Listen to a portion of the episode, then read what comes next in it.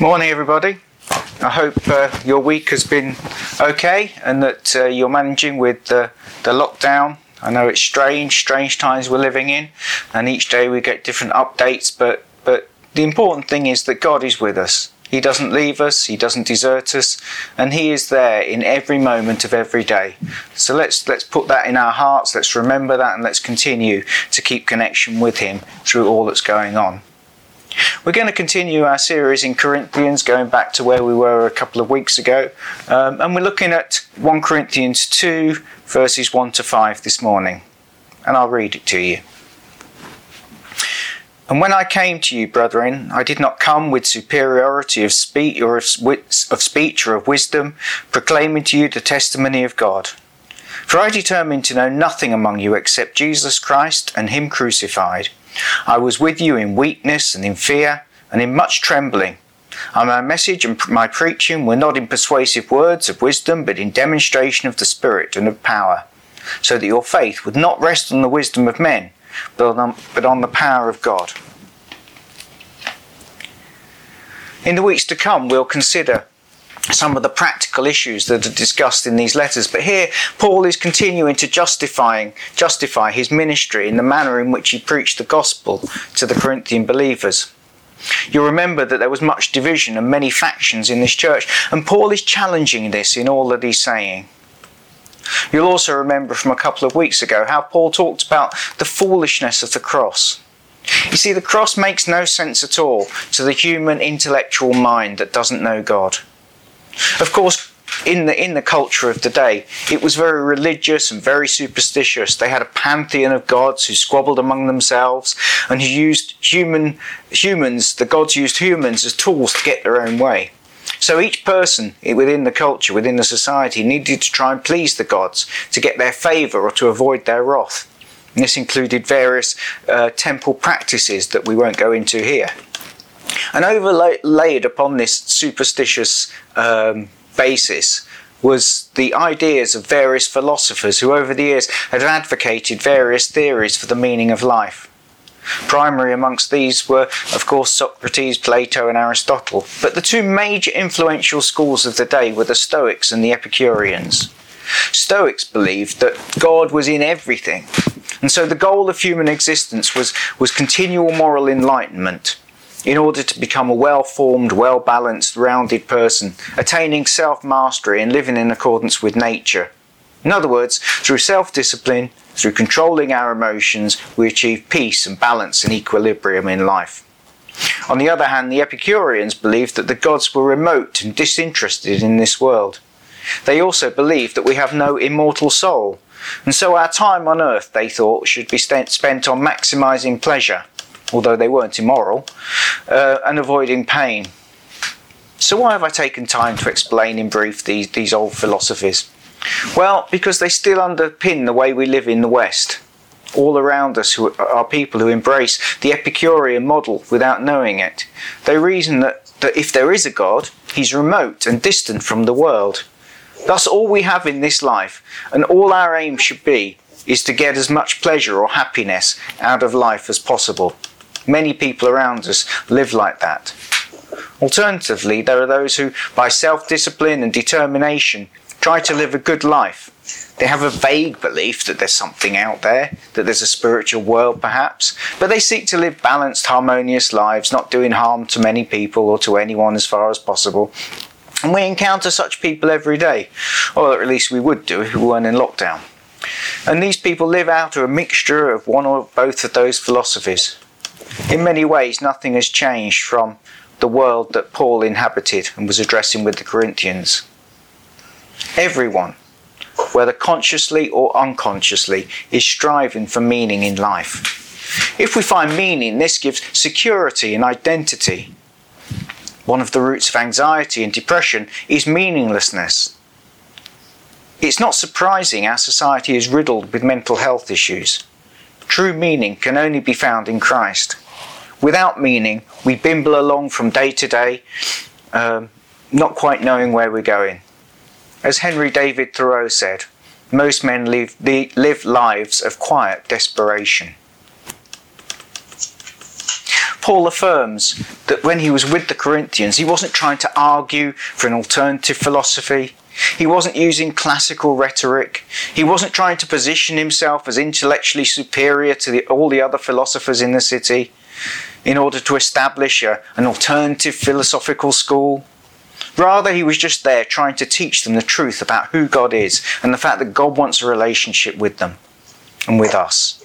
He resolved within himself that he was not going to go down the line of such philosophical arguments, but was simply just going to stick to the core message Jesus Christ and Him crucified. And this message was so different from the philosophies and religions of the Corinthian world. That world was full of heroes and brave deeds, and instead the message he brought was of a prophet in an obscure corner of the Roman Empire who was executed in the most brutal manner but who turned out to be the Son of God and was raised from the dead, and whose death and resurrection changed the world. How this message must have cut across all the intellectualism of the Corinthian world. It was foolishness to them, and it still is. It's like if we were to, to say the same message today, we would talk about someone being hanged or given a lethal injection who turns out to be the saviour of the world. It wouldn't make any sense. And yet it's the truth. The death and resurrection of Jesus changed the world forever. Those events undid all that was wrong with the world from the beginning and gave humanity a route to being reconnected with God, with their destiny, and with eternity. You see, Christianity is more than just a different way of living, although it is that. It's more than a philosophy for bringing life, peace, and contentment, although it is that. It's more than a set of rituals to help us feel close to God. It's a life changing, spirit healing, life transforming, sin overcoming, guilt freeing, shame reducing, wholeness bringing, hope restoring, powerful work of the love and grace of God. It takes the broken image in which we were made and restores it to the image of God. It takes broken lives and puts them back together. The cross and resurrection of Jesus is the good news. It is the power of God for salvation to everyone who believes. As Paul says in Romans 1:16, the power of the gospel cuts through all the philosophies, all the thinking of modern modern life and modern people, and it brings us back into the reality of who God is and all that he's done for us. And so Paul says, when he was in the, with the Corinthians, he came in weakness and in fear and in much trembling. If we look back at the book of Acts and chapter 18, we see Paul's arrival in Corinth follows on immediately from his time in Athens. There we know Paul stood before the Areopagus to explain his philosophy with mixed results. Once I stood on the Areopagus and, and it was such an experience of standing where Paul stood. And I think, but I think we can easily miss the detail of this account. The Areopagus in Athens was both the place where the philosophers gathered to discuss the latest ideas, but it was also a place where people were put on trial. And so effectively, and this is what we can miss, Paul was put on trial in Athens, accused of bringing strange teachings into the city. And he was cross examined by some of the greatest intellects of the day, many of whom, in the end, simply laughed at him when he mentioned the resurrection. He must have left Athens feeling very wounded and downbeaten from the experience. Is it any wonder that when he arrives in Corinth he was in weakness, fear, and much trembling? It would be the equivalent of one of us being put in front of the, a board of Oxbridge intellectual philosophers and being asked to justify our faith. Suffice to say, even the of us, cleverest of us would receive a mauling and would come away wounded. As a result of this experience, Paul decided to take a different approach with the Corinthians.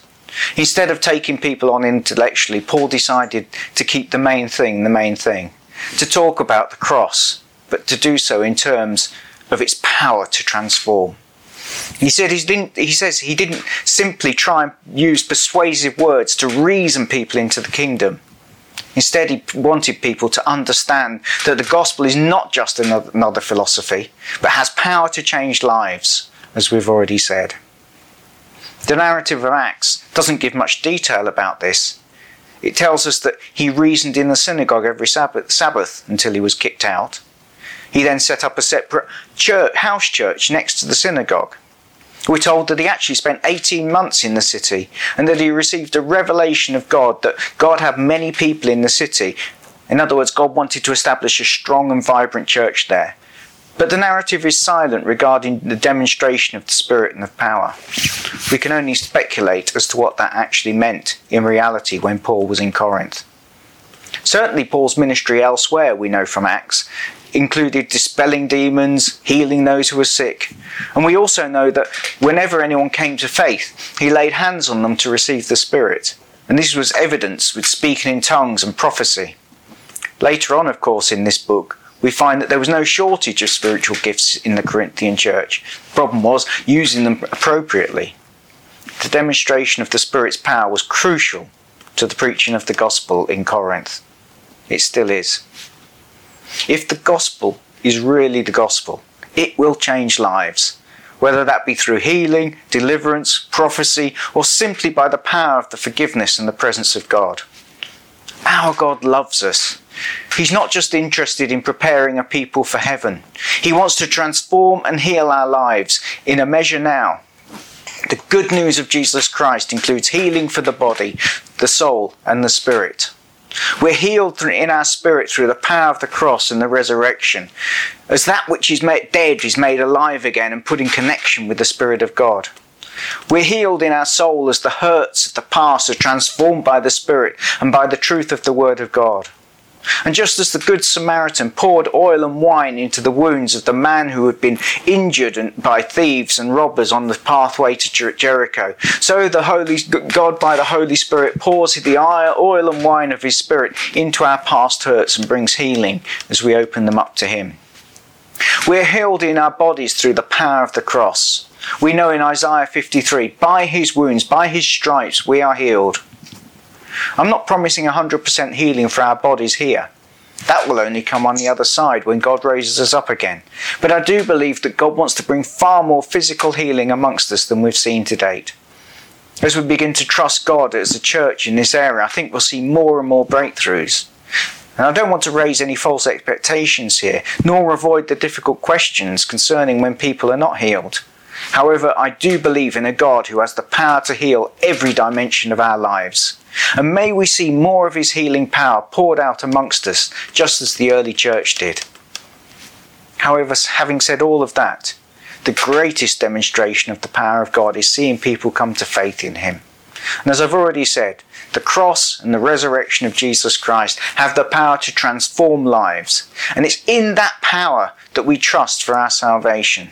And that's why Paul concludes this short passage by saying and affirming that he preached in this way so that your faith would not rest on wisdom, but on the power of God. Just as I come to the conclusion, I want to give a couple of testimonies to illustrate this. On one of my tri- trips to India, I stood in a car park after a meeting. And as I was standing there waiting for my lift, a couple came up to me with a boy in their, their arms who was it had a fever and was really unwell. And they were worried because obviously medical costs are high in India. You have everything has to be paid for. It's not unusual for, for people to, to come and ask me to, to pray for healing when I'm there. In fact, I do do it quite a lot. What is unusual is that I ever get to hear the outcome. For most people, I pray and then go away and never really know, know what, what the result is. But on a subsequent trip to India, the same couple came up to me and testified that the moment I prayed, God um, re- uh, dealt with the fever and the boy was healed. And that's one specific example of when God answered a prayer for healing, and I could give many more. I don't believe I have a specific gift of healing. But the word of God says in James 5:16, "Therefore confess your sins to one another and pray for one another that you, so that you may be healed. The effective prayer of a righteous man can accomplish much." I believe we can all pray for one another, and we can all see the power of God working through us to bring healing physically, emotionally, and spiritually. Same with salvation. I don't have the gift of evangelist, but I do believe that God will use me and each one of us to bring salvation to others. Many years ago, I was leading a group of teenagers on mission around East Anglia, and we were in Cromer And the band played a set, and some of the group performed a skit, and somebody else preached. And I was went to the back just to observe all that was going on and to watch, leaving the work up to them. And as the, the, the uh, preach came towards an end, the end, a man standing next to me turned to me and he said, Are you with this lot? I said, Yeah, yeah, I am. He replied, How do I become a Christian then? At which point I was able to lead him to Jesus. And I believe that God has divine moments for us. We just need to be aware and alert and take the opportunity when it comes. The Holy Spirit will open up the opportunity. We don't need the gift of evangelist. We're called to be um, uh, to to be witnesses to what God has done in our lives. And as we witness and as we take the opportunities that God raises, I believe we will see people, more people come to faith. And if you're listening to this today and you're not in that place of faith, just contact us afterwards and, and we will help you come to that place of faith. Finally, I believe Jesus wants to bring each one of us into freedom, whether that's from demonic powers or past hurts. And I could give many testimonies here, but I just want to reiterate that the power of the cross is poured out to bring us into the freedom that is part of our being, part, part of the being the children of God. And if you want freedom from anything in your life, whether that be addiction or of the past or anything else that, that exercises a hold over you. Just give it to God as I pray for you now.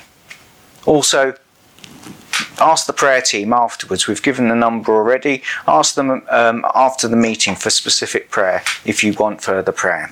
So I'm going to pray and then I'm going to hand back to Natalie to lead us in the song.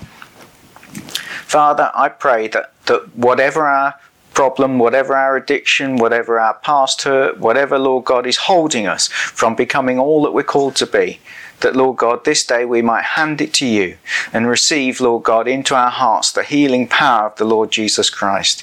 If we need salvation, Lord God, let your salvation come to us and let your power, Lord God, transform us, that that might become the basis of our lives and the destiny that we are fulfilling. I pray your blessing, Lord, on each and every person who's listening, who's watching this morning. And may, Lord God, your power transform each one of us to be all that we're called to be. Thank you, Jesus. Just, just before we hand over, hand back, let's take the bread and the wine. This symbolizes what God has done for us in the cross. It symbolizes the broken body of the Lord that was broken to bring our healing. The Lord Jesus, the night he was betrayed, took bread, and when he had given thanks, he broke it. This is my body, broken for you.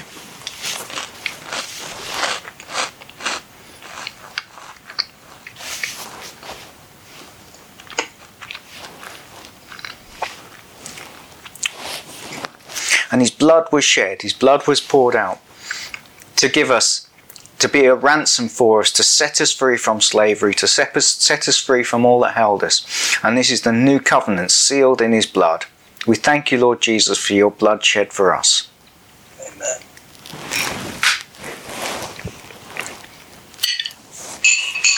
Thank you, Father, for the healing power that comes to us in every dimension of our lives through the cross. We give you praise and glory. Amen.